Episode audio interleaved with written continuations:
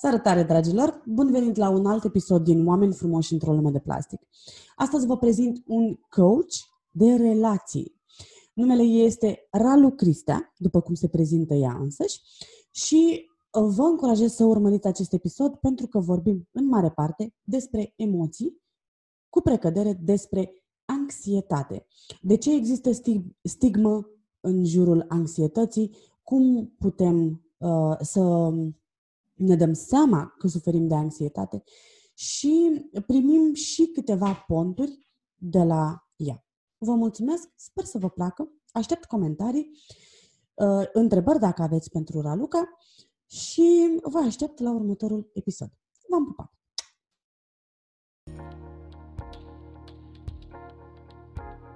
Frumusețea înseamnă mai mult decât aspectul exterior. Frumusețea înseamnă caracter. Iar această emisiune vine să provoace superficialul. Eu sunt Aurelian Ivan și vă recomand să ascultați cu atenție. Începe Oameni frumoși într-o lume de plastic. 30 de minute de frumusețe interioară și proiecte minunate, aduse de interviurile conduse de gazda voastră, Andrada Anitei.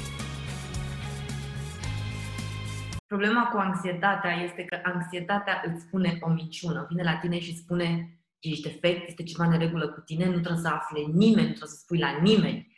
Și atunci ce facem? Ajungem să ne ascundem, să ne negăm sentimentele, să nu le spunem, ele continuă să se adune, să se adune, să se adune, să se adune. La un dat explodăm, facem ravagii când explodăm, normal, ca o sticlă sub presiune care explodează într-o casă, se murdărește ea. Și după ce anxietatea vine și spune, vezi, ți-am zis eu că e ceva neregulă cu aia, nu trebuia să arăți. Și așa... Că vezi țeapă.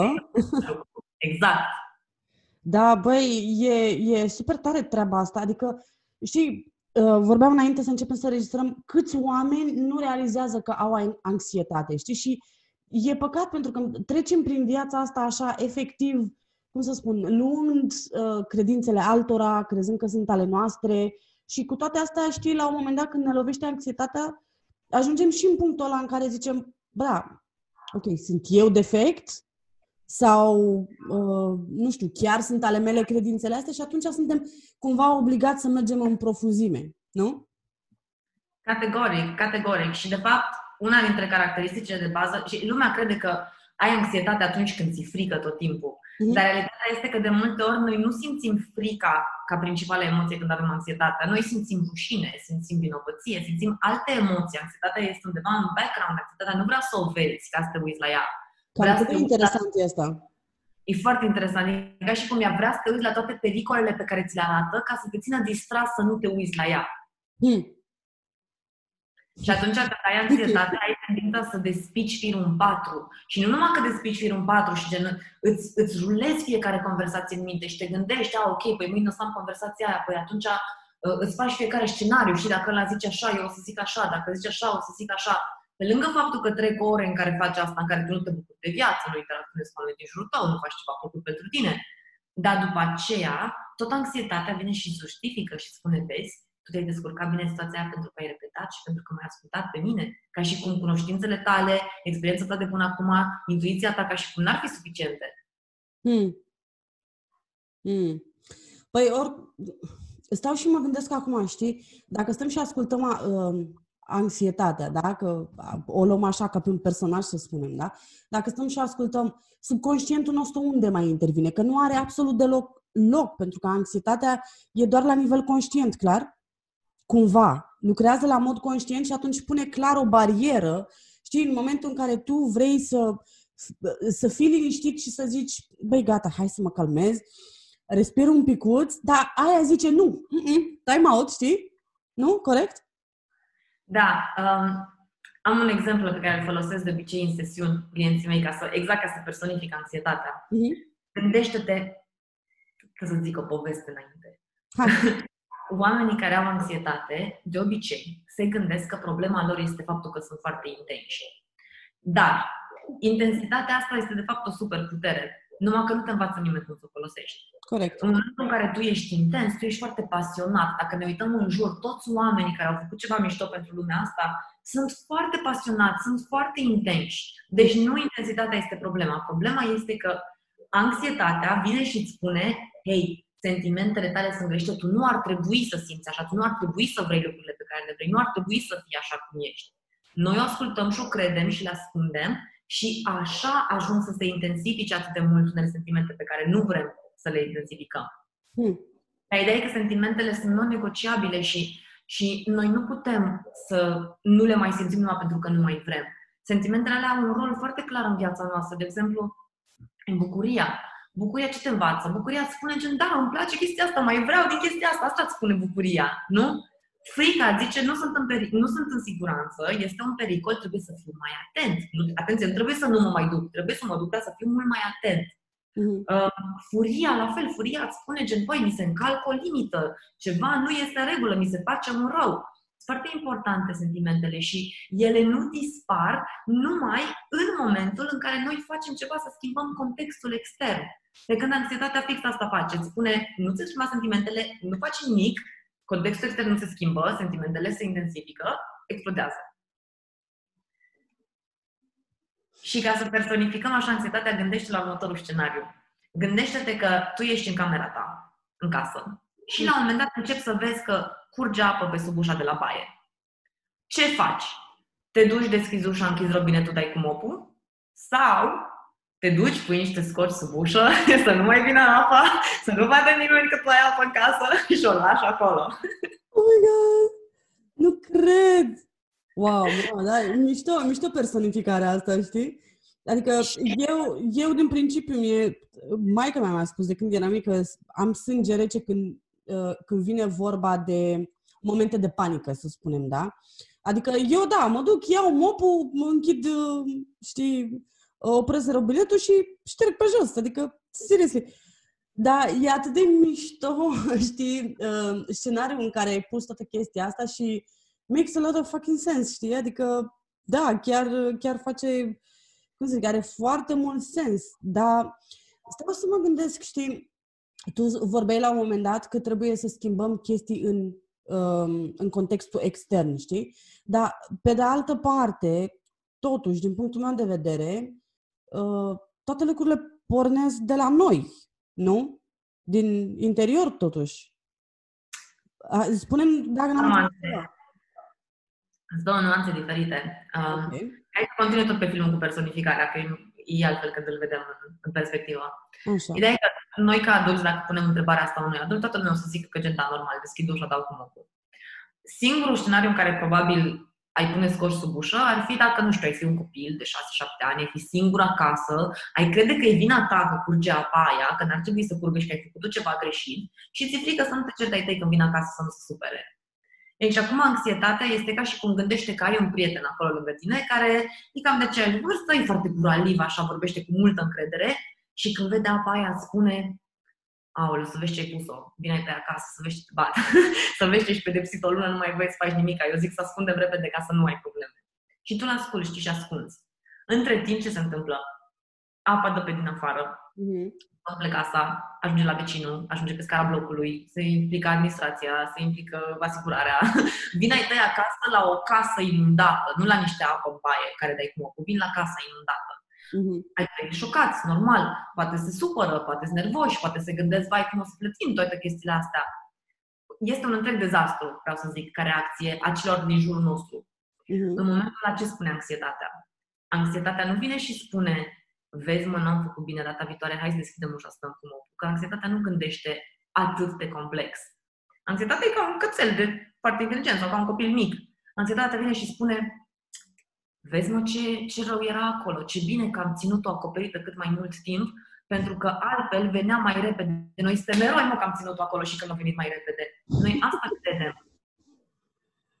Și atunci când zic că e o chestiune de nuanță, mă refer că noi, emoțiile noastre, întotdeauna răspund la mediul exterior. Adică, clar, începe din noi, însă nu începe din noi în sensul de vai, ar trebui să mă forțez să accept ceva ce nu-mi convine. Nu! Începe din noi în sensul că primesc informația că ceva nu e în regulă pentru mine și atunci eu am ceva de făcut. Trebuie să văd ce nu e în regulă, ce vreau să primesc și cum pot să fac într-un mod congruent cu lumea ca eu să primesc chestia aia. De-abia atunci se potolește emoția. Ok, hai să... că noi am intrat direct în discuție, știi? Dar mi-ar plăcea să, dacă ești de acord, bineînțeles, să ne spui și nouă câteva semne. Cum ne dăm seama Da? Pentru că vorbeam la un moment dat că sunt foarte mulți oameni care încă nu conștientizează faptul că e posibil să aibă anxietate. Nu este un lucru cert, da? E foarte probabil să fie alte lucruri. Exact cum ziceai tu, sau, mă rog, de o profunzime mult mai mare decât numai anxietatea. Dar până ajunge la deosebire anxietatea de chestii mai profunde, spune-ne, te rog, un picuț, cum ne dăm seama, cam care ar fi, să zicem, 3 sau 5 semne că avem anxietate? Da. În primul rând simți în corp. Simți gol în stomac. Simți că ți se pune în gât, simți că ți intră sângele în obraj și în urechi. Dacă simți toate chestiile astea, te uiți în jurul tău și vezi că nu arde nicio casă, nu te atacă niciun leopard, viața ta nu este efectiv în pericol, este un semnal că ai anxietate. Asta este o reacție de frică în corp. Deci, în primul rând, în corp. În al doilea rând este tendința asta către despicat firul în patru, este overthinking-ul, este fiecare scenariu care se trece prin minte, tu trebuie să simți nevoia să ai câte un răspuns pregătit pentru el. Vii acasă după o zi, te gândești la conversațiile pe care le-ai avut, începi să-ți faci măsuri de conștiință, vai, păi nu trebuia să spun asta, am făcut asta, am spus asta, cum am putut să fac asta? Asta din nou este anxietate. Sunt niște convingeri aici. S-ar putea ca oamenii, adică de cele mai multe oameni cu anxietate, justifică și zic că băi, este normal, pentru că asta înseamnă să fii responsabil și nu înseamnă să ai anxietate, înseamnă să fii un om responsabil. Numai că întrebarea în cazul ăsta este ok, adevărat, dar unde trasezi limita între irresponsabil, responsabil și anxios? La fel, totul se întâmplă pe un spectru, procesul, mecanismul nu e o problemă, este doar cantitatea lui și felul în care ai făcut, care face să fie o problemă asupra vieții noastre. Dacă tu, spre exemplu, petreci ore în șir în care nu te bucuri de viață pentru că stai să-ți faci scenarii pentru o situație care nu se întâmplă deja, ai anxietate. Uh-huh. În relații, la fel, anxietatea iese foarte mult la suprafață în relații, pentru că relațiile sunt foarte intime, sunt foarte apropiate de codul nostru, sursă de emoții. Emoțiile sunt implicate la puterea ț atunci când vorbim de o relație. Și atunci ne gândim... în primul rând ne gândim, avem niște reguli care constatăm că dacă vorbim despre alți oameni, lor li se aplică și nouă nu li se aplică. Te gândești, da, există oameni care, dau și un exemplu, există oameni care pur și simplu se pot baza pe ce cunosc ei și nu trebuie să se pregătească. E adevărat, dar eu nu sunt unul din oamenii aia. Și o să vezi că dacă sapi un pic, nu e un motiv pentru care nu știi de ce. Adică conversațiile mele așa decurg cu clienții, întreb, zic, bun, ok, de ce nu s-ar aplica? Și zic, păi știi, nu știu, pentru că e ca și cum lipsește ceva la mine, ca și cum e ceva fundamental care lipsește de eu, nu pot să fac același lucru.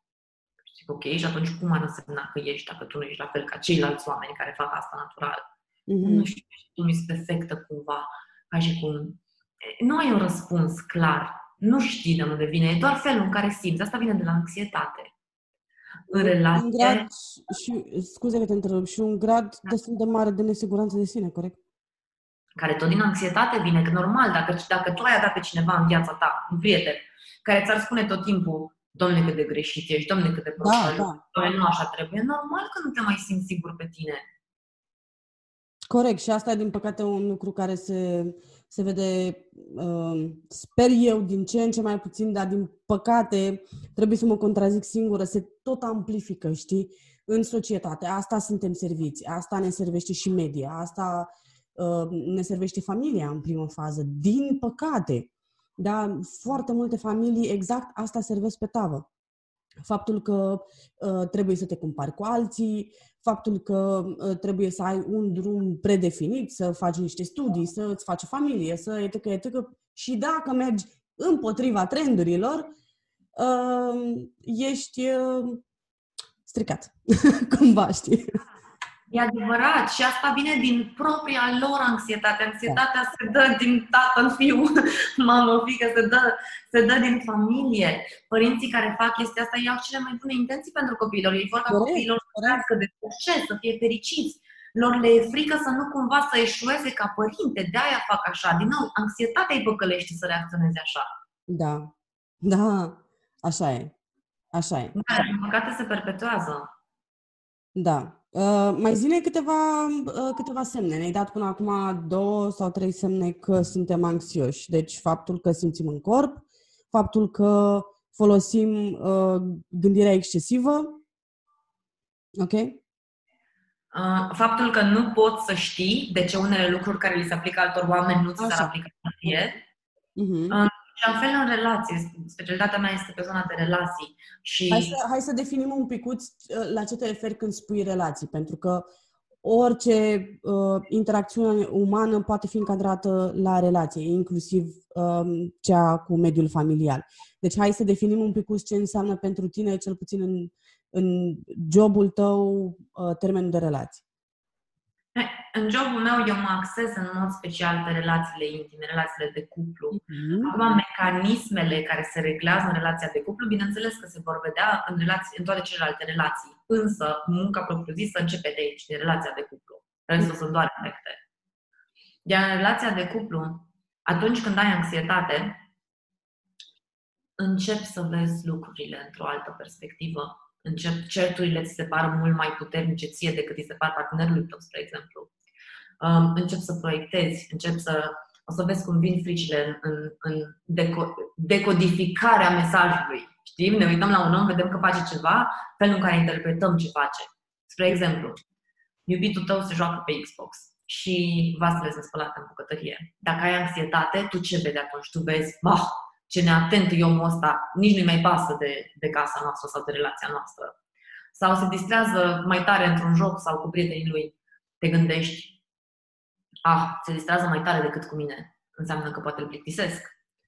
Sau poate este într-o perioadă mai letargică. Te gândești, e așa de leneș. E clar că se așteaptă ca eu să fac tot și el nu vrea să participe și nu vrea să facă așa lucru ca mine. Sau ai văzut că la început...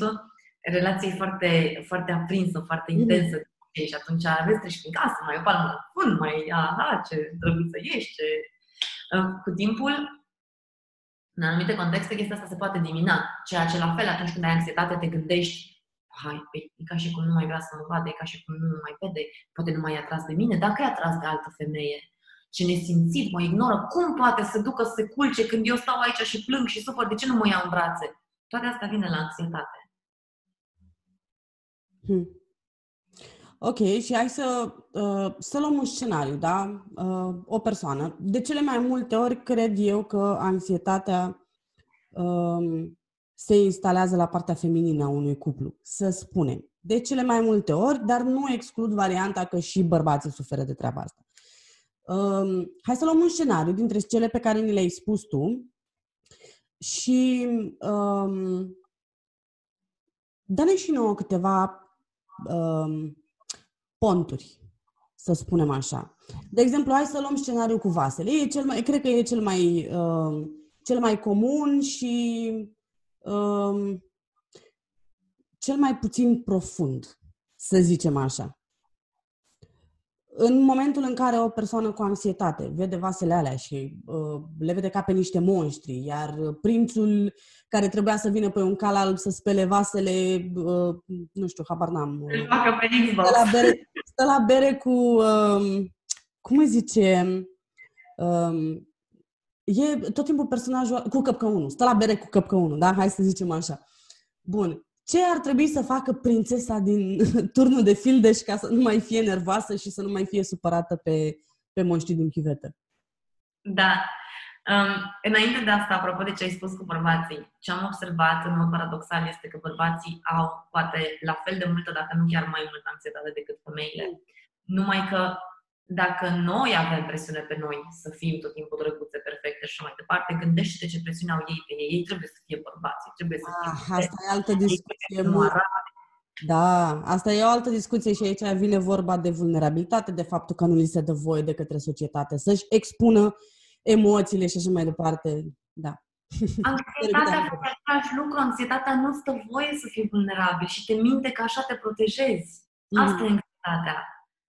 Iar într-un cuplu, spre exemplu, dacă eu vin, să zicem că pe mine mă deranjează vasele, mergem pe exemplu cu vasele, mă deranjează vasele în chiuvetă, îmi dau seama de asta, nivelul meu de frustrare este aici.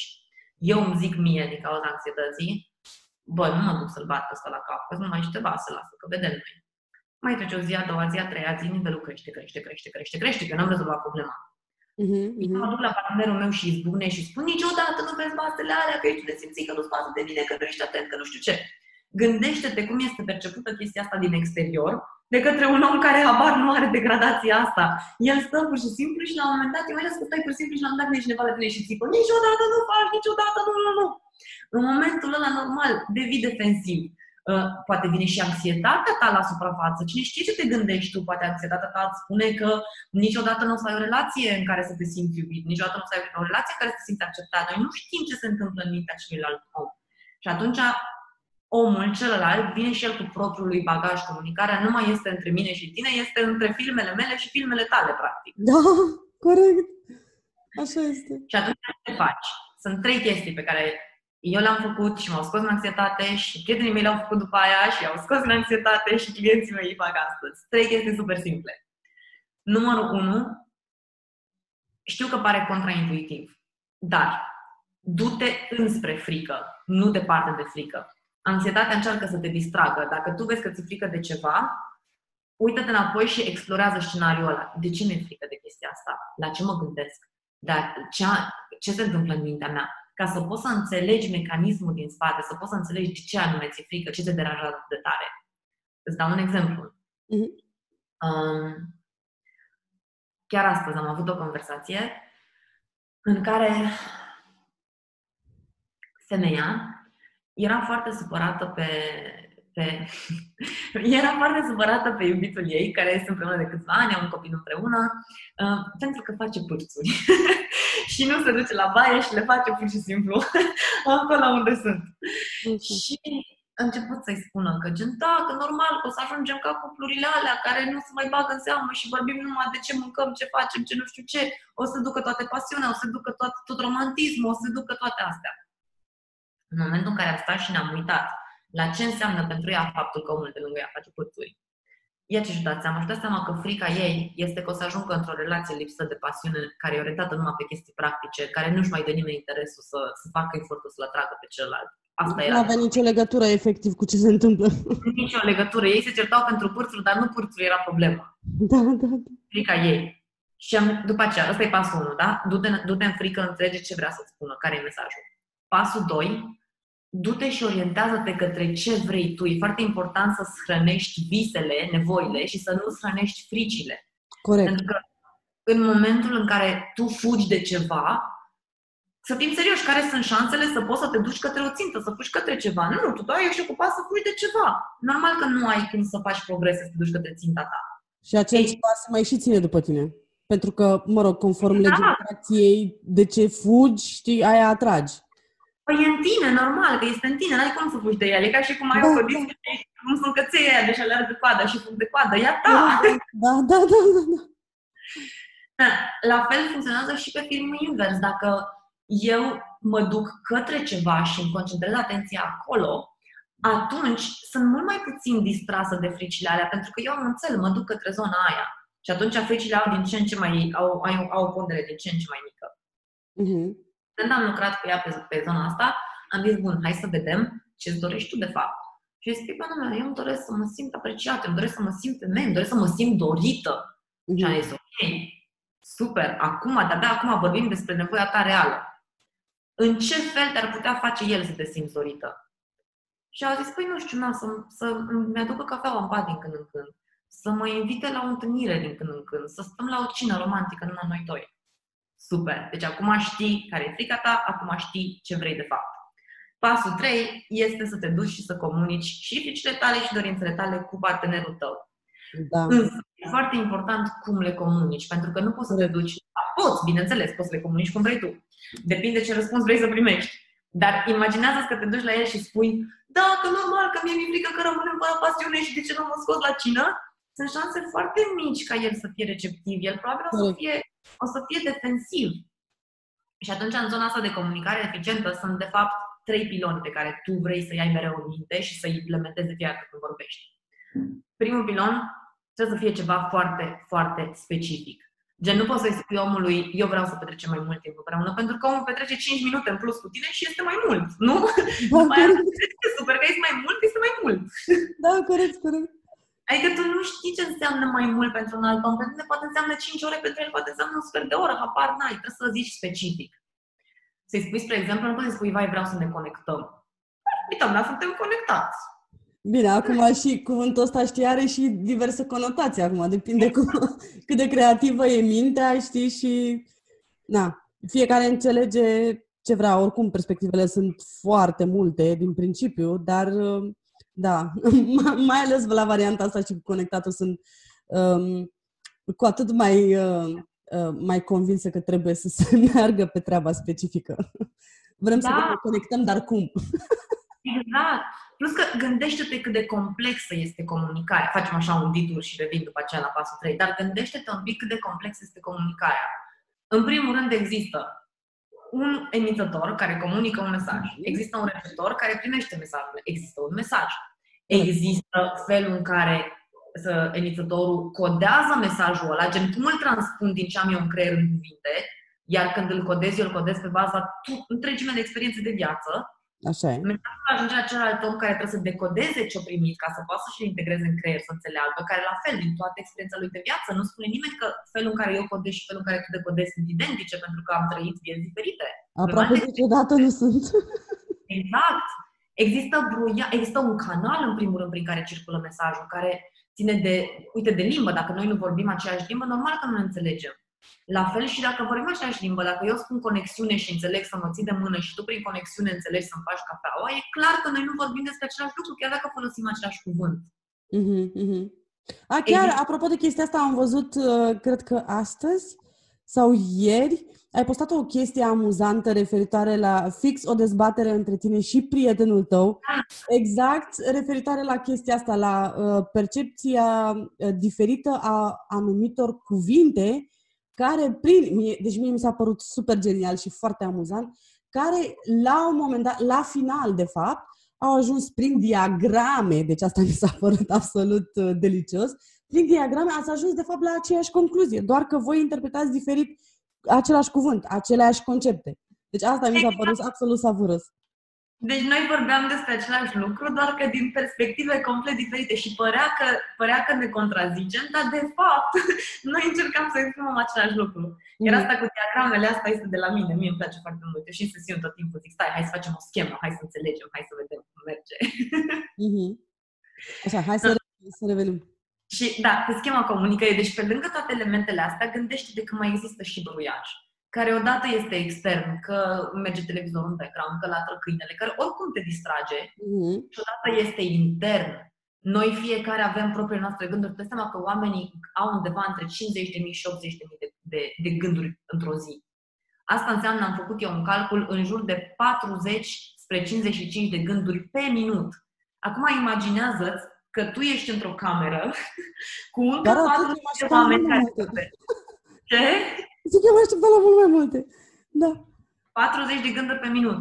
Deci dă seama că tu ești într-o cameră cu încă 40 de oameni, toți vorbesc în același timp, wow. Iar tu ai un minut la dispoziție să transmiți un mesaj către un alt om în camera de lângă, care are în jurul lui încă 40 de oameni care toți vorbesc în același timp. Băi, dar ce bine personifici toate treburile astea. Îmi place tare mult, serios. Așa, bun, și dacă nu reușim să transmitem dintr-o cameră în alta, la, nu știu, din 80 de oameni, 82 de oameni, unul să-și transmită celuilalt?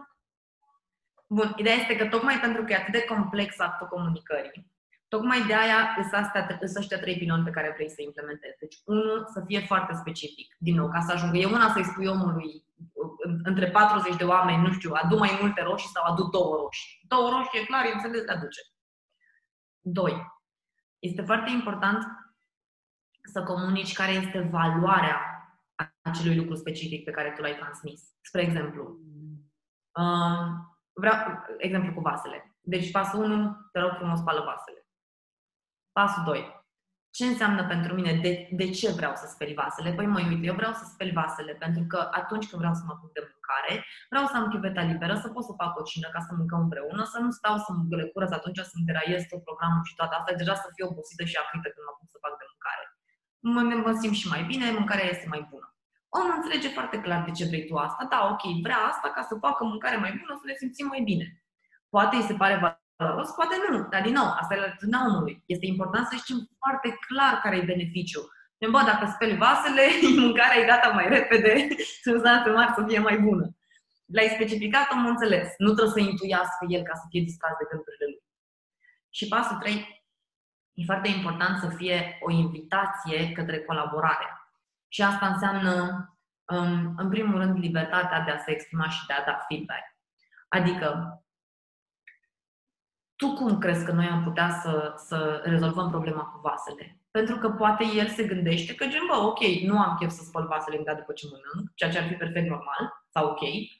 Poate se gândește, gen, uite, o soluție mai bună ar fi, iubita mea, cum vrei să faci de mâncare, să-mi spui și eu mă duc și spăl vasele și tu ai chiveta liberă. Ei, genul ăsta de soluție nu poate să vină decât din comunicare, pentru că tu nu știi cum funcționează ce mai bine pentru celălalt om. Tu tot ce poți să faci este să spui ce ai tu nevoie și de ce și să-l inviți și pe el să vadă, să lucreze cu tine către chestia aia. Mamă, și da, câți oameni, sincer acum, dacă stăm să ne gândim, cred că 90% dintre cupluri acționează exact invers. Adică noi considerăm că există comunicare între noi, însă de cele mai multe ori, și din păcate am observat-o, cum să spun, pe pielea mea așa, din abundență,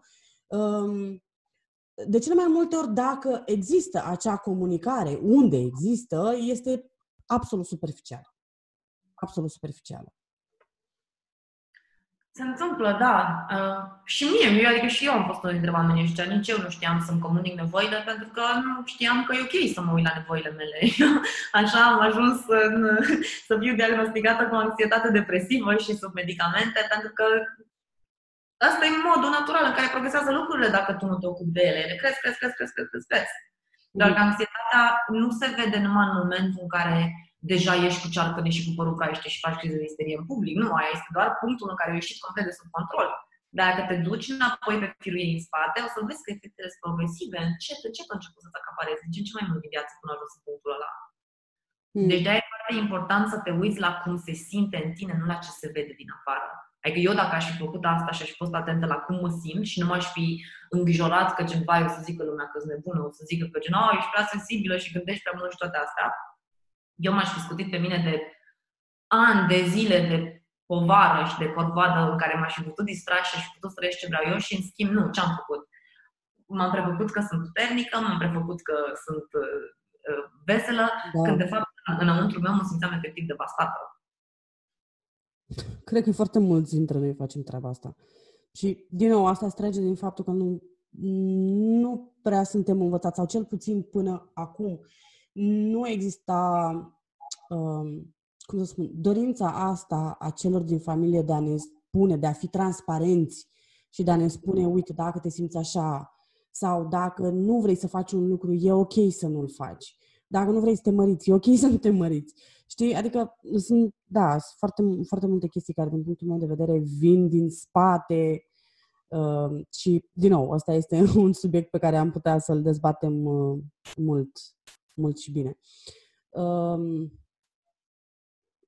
Mi-ai pierdut ideea. Evident că mi-ai pierdut ideea. Până-ți bine. Ai spus la un moment dat, deci vorbeam de cuplu, de comunicare. Mai spune un picuț ce spuneai. Exact unde eram și ce mai vreau să zic. Spune. În primul rând, da, așa este, ai dreptate. De fiecare dată când lucrez cu clienți, toate aceste momente care anxietatea au intervenit erau foarte devreme în viață, de multe ori în copilărie, nici nu ne dăm seama. Deci de multe ori în copilărie, din nou, nu din răutate este, pentru că nu te învață lumea la școală cum să-ți procesezi gândurile astea, cum să-ți procesezi emoțiile. Corect, da. Dar să înveți lucrurile astea la școală, sincer, ar schimba vieți.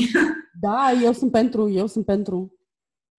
Mi-am adus aminte și ce voiam să te întreb și să discutăm un picuț pe baza acestui concept referitor la stigmă. Ai spus, da? Este foarte stigmatizat mai ales conceptul ăsta de anxietate, de nu știu, dacă ești prea vulnerabil, iar nu e ok, dacă ești prea reținut, iar nu e ok. Dacă recunoști că ești anxios, iar nu e ok și trebuie să te duci undeva să te cauți, da? Hai să discutăm un picuț din perspectiva ta de coach. Bun, tu ești pe nișa de cupluri. Înțeleg treaba asta. Însă, înainte de toate și tu ești un om și tu te-ai luptat cu anxietatea, că chiar ai recunoscut chestia asta un picuț mai devreme, ai avut un tratament medicamentos pe care l-ai urmat, însă pe lângă... Nu m-a ajutat, apropo. Un tratament medicamentos care nu m-a ajutat, în sensul că, ok, poate nu mai plângeam toată ziua și păream funcțională, dar în momentul meu mă simțeam exact la fel. Ok, da, exact asta este ideea, da? Aveai un tratament medicamentos, însă emoțiile tot erau acolo, stigma era extraordinar de puternică, sunt absolut convinsă, în jurul tău, chiar dacă oamenii încercau să fie și să-ți arate compasiune, dar erau și oamenii ăștia răutăcioși care spuneau o etichetă și ziceau, mamă, ești pa, du-te, fata mea, și caută-te. Sunt foarte mulți...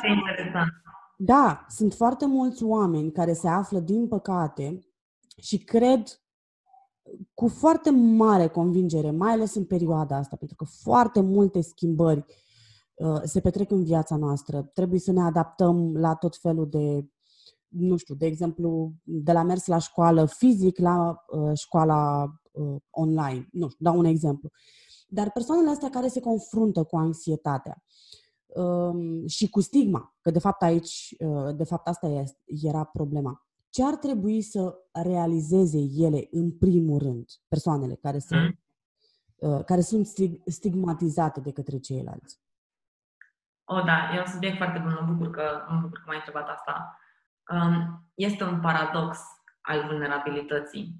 Poate sunt pasionată de mecanisme, să înțeleg cum funcționează lucrurile. Ăsta este paradoxul vulnerabilității. Tu nu poți să fii puternic dacă nu ești vulnerabil. Corect. De ce? Pentru că, ca să poți să fii puternic, să-ți întărești o zonă, tu, în primul rând, trebuie să accepti o lipsă de putere. Gen, băi, aici am un minus. Eu am minusul ăsta, până nu-l văd, nu pot să mă duc să-mi iau ce-mi trebuie ca să-l fac un plus. Simplu. Noi nu putem să fim mereu, noi întotdeauna suntem vulnerabili pentru că lumea se schimbă. Contextele se schimbă, oamenii se schimbă. Noi suntem în permanență vulnerabili. Toată lumea, nu numai eu sau tu, toată lumea. În momentul în care tu îți negi vulnerabilitatea și ți-o ascunzi, de-abia atunci tu devii vulnerabil, pentru că nu-ți oferi ocazia să devii puternic. Pentru că tu crezi că vulnerabilitatea ta este atât de mare, încât crezi că nu face față să fie adusă la lumină. Crezi că se termină lumea, crezi că o să mori, așa se simte, ca și cum o să mori. În momentul în care faci chestia asta, ce se întâmplă? Tu niciodată nu faci acțiunea care te face puternic, tu te simți în permanență fricos și, în cel mai rău caz, ajungi să nu mai te duci odată cu lumea. Opui rezistența naturii, opui rezistența evoluției, tu rămâi tot timpul în contextele pe care le cunoști, pentru că acolo te simți tu suficient de nevulnerabil. Acum, gradul ăla de siguranță, nu zona de confort, cum se spune. Exact, fix asta te face predispus la vulnerabilitate în viitor, pentru că ești ce lumea evoluează, ceilalți oameni își asumă vulnerabilitățile și au chestii să întăresc și peste 10 ani, dacă ne uităm, tu ești în același punct și ceilalți oameni au ajuns aici și tu n-ai ajuns pentru că ți-a fost frică să nu cumva să te rupi. Și atunci intervine complexul de inferioritate, nu? Da, totul este piramidă, este un domino. Da, corect. Apropo de stigmă, în momentul în care tu îți asumi și te duci în frică și o accepti și vii cu ea în față și spui, da, mă, așa este, eu am anxietate și lucrez la ea, caut, vreau să mă simt mai bine. În momentul ăla, reacțiile celorlalți se schimbă. Reacțiile ceilalți îți pun o stigmă în momentul în care tu îi pui o stigmă, în momentul în care tu te comporți ca și cum e ceva greșit cu tine. Uită-te un pic pe net să vezi câte forumuri nu sunt de suport pentru anxietate, câți oameni nu vorbesc deschis despre lucrul ăsta. Dar noi, când ne simțim vulnerabili, noi nu putem să ne uităm la toți oamenii ăștia ca să fim acolo cu ei. Noi ne uităm la toți ceilalți oameni care nu fac asta. Și atunci noi nu luăm sfaturi de la oameni care au trecut prin asta, luăm sfaturi de la oameni care nu au trecut niciodată prin asta, care normal că nu te pot înțelege. Și atunci ce sfaturi îți dau? Nu te mai gândi atâta, fă altceva, distrage-te. Habar n-au oamenii aia, n-au trecut niciodată prin asta. Sau poate trec, dar nu au rezolvat-o niciodată. Ei îți dau ce încearcă și ei să facă. Dar nu spun că nu merge. Da, corect. Îți recunoști vulnerabilitatea, te ajută să te întărești, că te duci la oamenii aia care deja au trecut prin asta și vezi și tu ce au făcut ei și faci și tu. Și așa ajungi să fii puternic, numai din vulnerabilitate. Foarte mișto. Foarte mișto și îmi place că ai spus chestia asta, că în momentul în care oamenii te văd că vii cu anxietatea în față, cumva mi-ai lăsat impresia că ceilalți de fapt te vor admira. Și sincer, eu am, din nou, mă rog, am trecut prin chestiile astea și nu neapărat anxietate, chiar mult mai mult de atât, însă am observat că oamenii, da, într-adevăr, admiră curajul, că e vorba de extraordinar de mult curaj să-ți învingi toate temerile, să recunoști, să-ți recunoști exact cum spuneai, că ai o grămadă de minusuri, că sunt oameni care sunt mai buni decât tine, da, e în regulă, eu una, în momentul de față mă duc către oamenii care sunt mai buni decât mine și îi întreb, păi, cum ai făcut? Hai, nu știu, învață-mă și pe mine. Decât să zic, bă, ești mai bun decât mine sau, mă rog, ce fraier ești că știi mai multe, știi? Pentru că sunt și mulți oameni care gândesc așa, seriously, adică, din păcate am văzut foarte mulți oameni și la modul ăsta, a, cine e ăla? Vorbește ăla, știe el, știi? Dar nu prea știm povestea din spate. Asta e tot din frică. Anxietatea este mult mai prezentă în viețile noastre decât ne dăm seama. Adică nu este un diagnostic clinic, este pur și simplu ceva natural prin care trecem. De asta este important să știm să o identificăm și să o desfacem ca să nu ajungă de proporții să aibă nevoie de diagnostic. Dar într-un anumit nivel este tot timpul prezent într-o parte sau în alta. Iar în momentul în care te uiți la cineva care a făcut ceva mișto ce vrei și tu să faci și îl discreditezi, tu practic ce mesaj îți transmiți ție? Îți transmiți mesajul, nu este bine să am succesul lui. De ce? Pentru că, uite, ăla care are succes, e prost, e nu știu ce, e pe interes, e egoist, ce mai spui tu acolo? Și atunci arogant, fițos. Exact. Și atunci creierul tău ce mesaj înțelege? Bă, dacă ai succes, înseamnă că ești arogant, fițos, nu știu ce, păi ia să n-am succes, că nu vreau să fiu așa. Nu? Hai să vorbim un picuț fix pe tema asta, pentru că îmi place foarte mult. Hai să vorbim un picuț despre frica de succes, pentru că știm că majoritatea oamenilor le este teamă să nu greșească, da? Teamă de eșec. Însă, din ce în ce mai mult aflu despre frica asta de succes. Și chiar mi-ar plăcea să-i împărtășești un picuț cu audiența exact pe tema asta, pentru că nu știu cât este de dezbătută. Și atunci să afle de la o persoană care, cum să zic, tu ai trecut vreodată prin chestia asta? Ți-a fost vreodată teamă de succes? Eu am început propria afacere în vara trecută, am trecut căcălău. Ok, deci exact asta vreau să spun, știi? Să afle de la o persoană care efectiv a trecut prin teama aia de succes, nu știu, cum să o identifici, cum să o combați, poate, nu?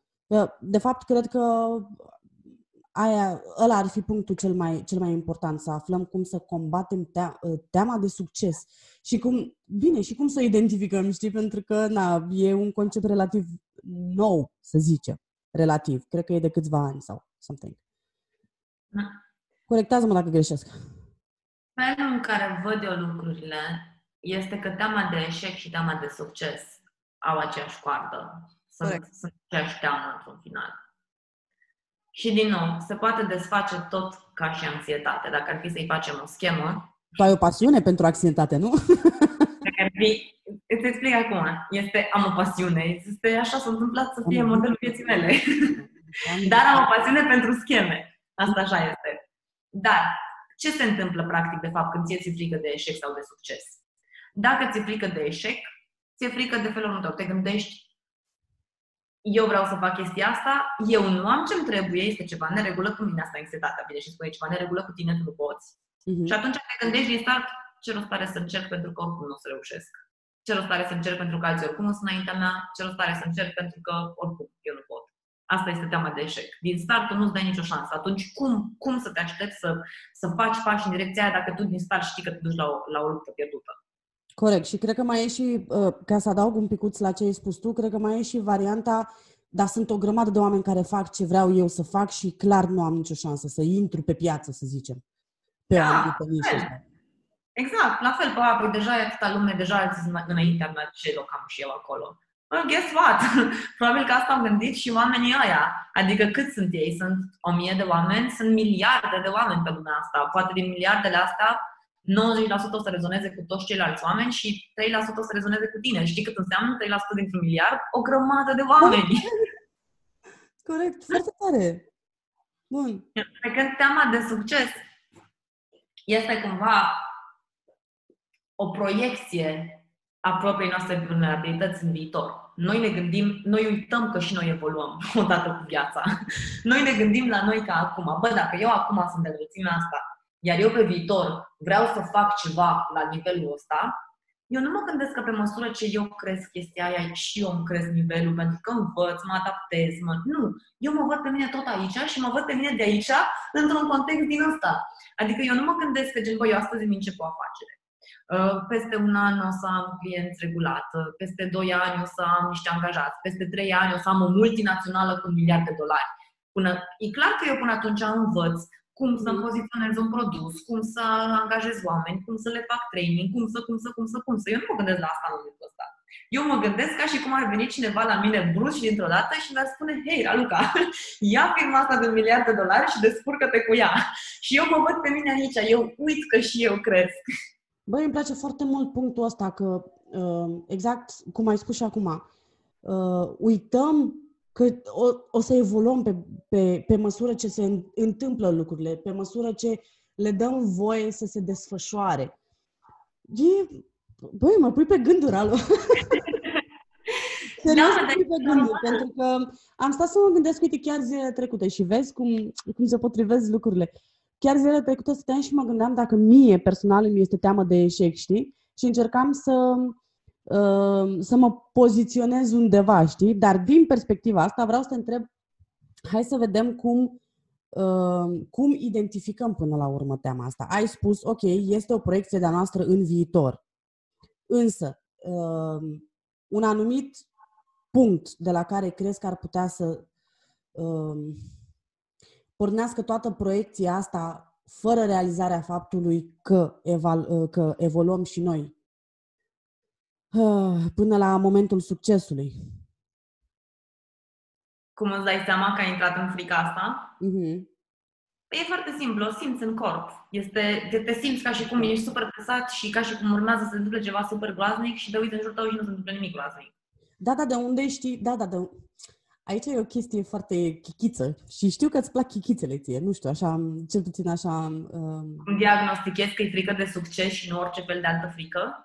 Că e frică de succes și nu frică de eșec. O să te gândești la ele ca fiind unul și același lucru, la urmă urmei, de ce e relevant dacă stai să te gândești? Adică pe tine ce te interesează într-un final? Te interesează să-ți identifici frica specifică, pentru că frica de eșec a cuiva poate să fie complet diferită de frica de eșec al cuiva. Nu poate să fie total diferit. Deci nu este... Diagnosticele astea sunt importante poate pentru un specialist care înțelege prin ce trece omul, ca la doctor. Știi, dacă ție vine și zice doctorul, aia e o scolioză, pentru că nu înseamnă mare lucru scolioza aia. Care e diferența între o scolioză și o hernie de disc? Gata, am o problemă la coloană. Nu știi. Pentru doctor e important pentru că el îți dă un tratament, îți dă niște pași pe care să-i faci în funcție de. Pentru tine, ca om, te interesează să știi, ok, unde mă doare? Mă doare sus sau mă doare jos? Ce mă doare sus? Ce mă doare jos? Deci nu e important să-i pui diagnostic. E important să te uiți, băi, ce gând am acolo? Ce anume mă sperie? Mă sperie că nu o să pot să mă descurc. Mă sperie că o să rămân pe străzi. Mă sperie că asta este frica ta specifică. Că are un nume fancy după aia, gen frică de eșec, frică de succes. Da, sigur. Dar nu schimbă faptul că e tot o frică specifică. Ok. Are sens? Da, are sens. Interesant, m-ai pus pe gânduri, îmi place. Mai vreau să spun apropo de comunicare. Știi că spuneam cei 3 pagini, cum scap de orice fel de anxietate. Știi, deci în primul rând te uiți la ea și o înțelegi, în al doilea rând te uiți că identifici ce vrei de fapt să întâmple, care sunt visurile tale. Și numărul 3, că o comunici în pașii ăștia 3. Deci foarte specific, foarte comunici valoarea din spate și într-un mod care să invite la colaborare. Și am vrut să zic că uneori mă întreabă oamenii, bun, ok, cum știu că am comunicat bine? Că eu am zis tot. Cum știu? Întotdeauna te uiți la efectele din jurul tău. Dacă faci pașii ăștia, implementezi corect, pot să întâmple numai 2 lucruri. 1. Celălalt om fie înțelege, este de acord și face ceea ce ați fost de acord că face și comunică și că înțelege și că e de acord și că face. Fie 2. Înțelege, nu-i de acord și nu face și comunică, bă, înțeleg, dar nu sunt de acord și nu fac și eventual le spune și de ce. Atât. Niciuna dintre astea două nu duc la ceartă, niciuna nu duc la tumult emoțional, niciuna nu duc la lipsă de siguranță. Nu, e foarte clar, este fie așa, fie așa. Dacă e prima situație, atunci super facem. Dacă e a doua situație, atunci vedem ce crezi tu, ce cred eu. Facem o conversație exact pe aceleași trei principii în care fiecare tot vine cu bucata lui până să ajunge la un consens. Și vreau să spun că de multe ori oamenii evită să aibă conversația asta pentru că le este frică de varianta care nu sunt aliniați. Mm-hmm. Pentru că noi credem că este respingere, ne e frică de respingere. Vai, păi, dar dacă eu îi spun că vreau să mă scoată la întâlnire și îmi spune că nu vreau, înseamnă că mă respinge. Dar nu înseamnă că te respinge, înseamnă că voi ați clarificat un concept. Pentru că ce crezi, dacă nu vorbiți despre asta și mai stați împreună încă 5 ani, 5 ani de zile el tot nu o să te scoată la întâlniri, tu tot o să te frustrezi, voi o să vă certați și tot în punctul ăla ajungeți într-un final. Bună! Ce drăguț! Da, deci tot în punctul ajungeți într-un final. La urmă, nu e nicio frică, nu este nicio respingere acolo. Este pur și simplu aliniere, că nu poți să-i ceri unui om să simtă ceva diferit, la fel cum nici tu nu poți să-și ceri să simți ceva diferit. Are sens? Da, corect, are sens. Oricum sunt un pic distrasă în momentul ăsta, îți dai seama, pentru că e ca un făcut, frate, de fiecare dată când am un call, indiferent cu cine este, indiferent despre ce e discuția respectivă, trebuie să am audiență în spate în ultima perioadă. Da, hai. Da. Hai să arăt eu. Și aici vine bucata de comunicare eficientă. Și aici vine bucata de vulnerabilitate, this is me, adică take it or leave it, știi, până la urmă și de... Nu știu dacă neapărat de vulnerabilitate... Bine, vulnerabilitate și autenticitate. Adică n-am de gând să tai partea asta, știi? Bine, mi se pare foarte tare. Când știam de bucata de comunicare eficientă, dacă chestia asta s-ar fi întâmplat într-un cuplu, deși e la fel de bun, și exemplu copiii, acum comunicarea pe care... acum probabil comunicarea pe care tu o să o faci după sesiunea noastră o să fie să te duci la fetițe și o să fie să le întrebi. Păi am observat că tot veniți când fac live-uri, ce se întâmplă, ce vreți de fapt? Și atunci ele se gândesc, apă știi că... Nu, atenție, știu asta. Asta zic. De multe ori oamenii, mai ales în cuplu, și de fapt cred că nici cu copii, adică e foarte tare că tu faci asta cu copiii, dar am observat că de multe ori nici cu copiii noi nu facem bucata asta, deci nu te-am observat că s-a întâmplat asta, ce vrei tu de fapt să se întâmple, hai să găsim o modalitate să fim amândoi fericiți. Uite, chiar o să aplic cu fetele, poate o să ajung la un consens cu ele și nu o să mai vină peste mine când o să am înregistrări. Da! Super! Foarte bună, da, uite. Super tare! Mai poate ce aplic, poate aplică de fapt vor și ele să fie pe cameră și faci un canal de YouTube cu ele în care să prostezi și ele. Habar n-ai ce vor ele. Mai, dar de cea mare știu, ea vrea să fie vedetă, nu ți-am zis. Adică... Dar este surprinzător pentru că cea mică este mai retrasă, e mai rușinoasă, știi? Dar pe de altă parte, când mă vede că vorbesc cu cineva, tot timpul mă întreabă, dar cine e, dar despre ce vorbești, dar de ce vorbești, dar cât vorbești, dar hai să facem nu știu ce, știi? Da. Foarte drăguțe. Cum? Sunt foarte drăguțe fetele tale. Mulțumesc, mulțumesc, apreciez. Draga mea dragă, voiam să... te întreb cumva, să mergem un picuț către punctul de încheiere, însă nu înainte de a ne spune un picuț exact specificul domeniului în care ești tu și unde să te găsească lumea și cum poate lucra cu tine. Sigur. Eu sunt un coach specializat în a ajuta femeile inteligente, dar care au anxietate, să își aducă înapoi pasiunea și conexiunea în relație, să aibă o relație care este cu mult deasupra #couples goals, ca să poată să crească împreună cu partenerilor și ca să poată să bucure de viață. Lucrez foarte intensiv, foarte specific.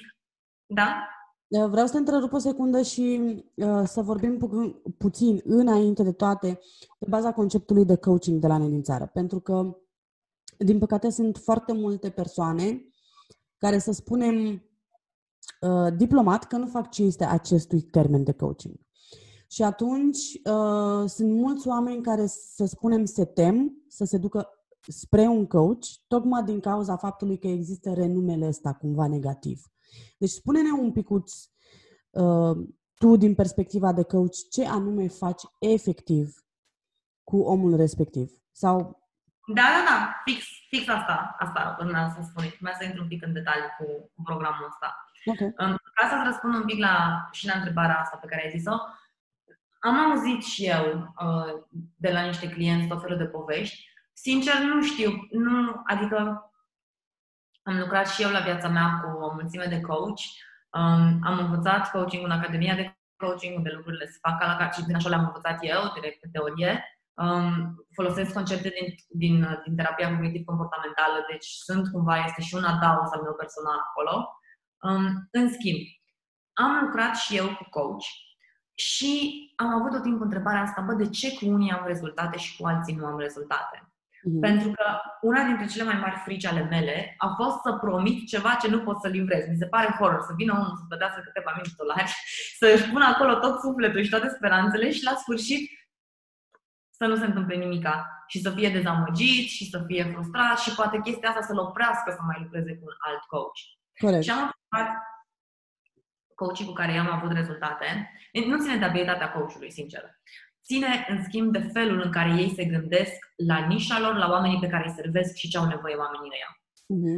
Am observat că coachii care au rezultate bune, constante, consecvente, sunt oamenii care și-au studiat foarte mult clienții și au văzut, ok, în primul rând, pentru ce motive vin clienții la mine? Ce probleme au ei în mod normal? În ce context se află și mai ales unde în călătoria aia sunt oamenii ăia? Pentru că îți dau un exemplu de business coaching, că chiar am lucrat cu niște business coach, pentru că, să zicem că ești un coach care lucrează cu alți coach și îi ajut să facă bani, să ai mai mulți clienți.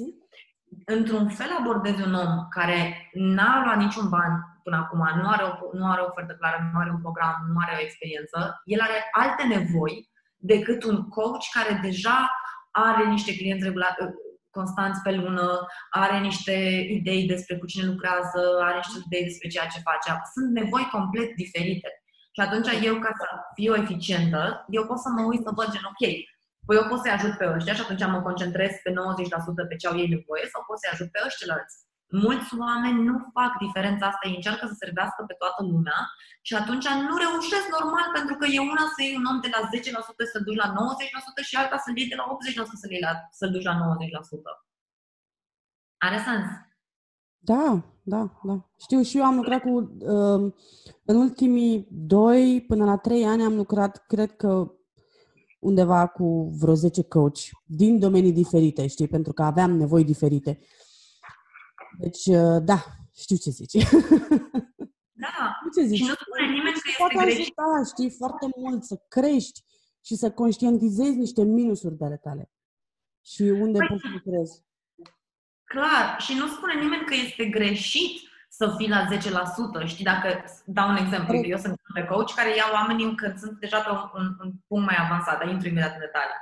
Dar nu zice nimeni că cei care sunt într-un punct mai devreme nu pot fi ajutați sau nu merită ajutor. Nu, este un alt coach care are unelte mai potrivite pentru oamenii aia. De ce să nu se ducă la un coach care lucrează specific pe ce au nevoie și să vină la cineva care lucrează pe alte nevoi sau la un nivel mai avansat?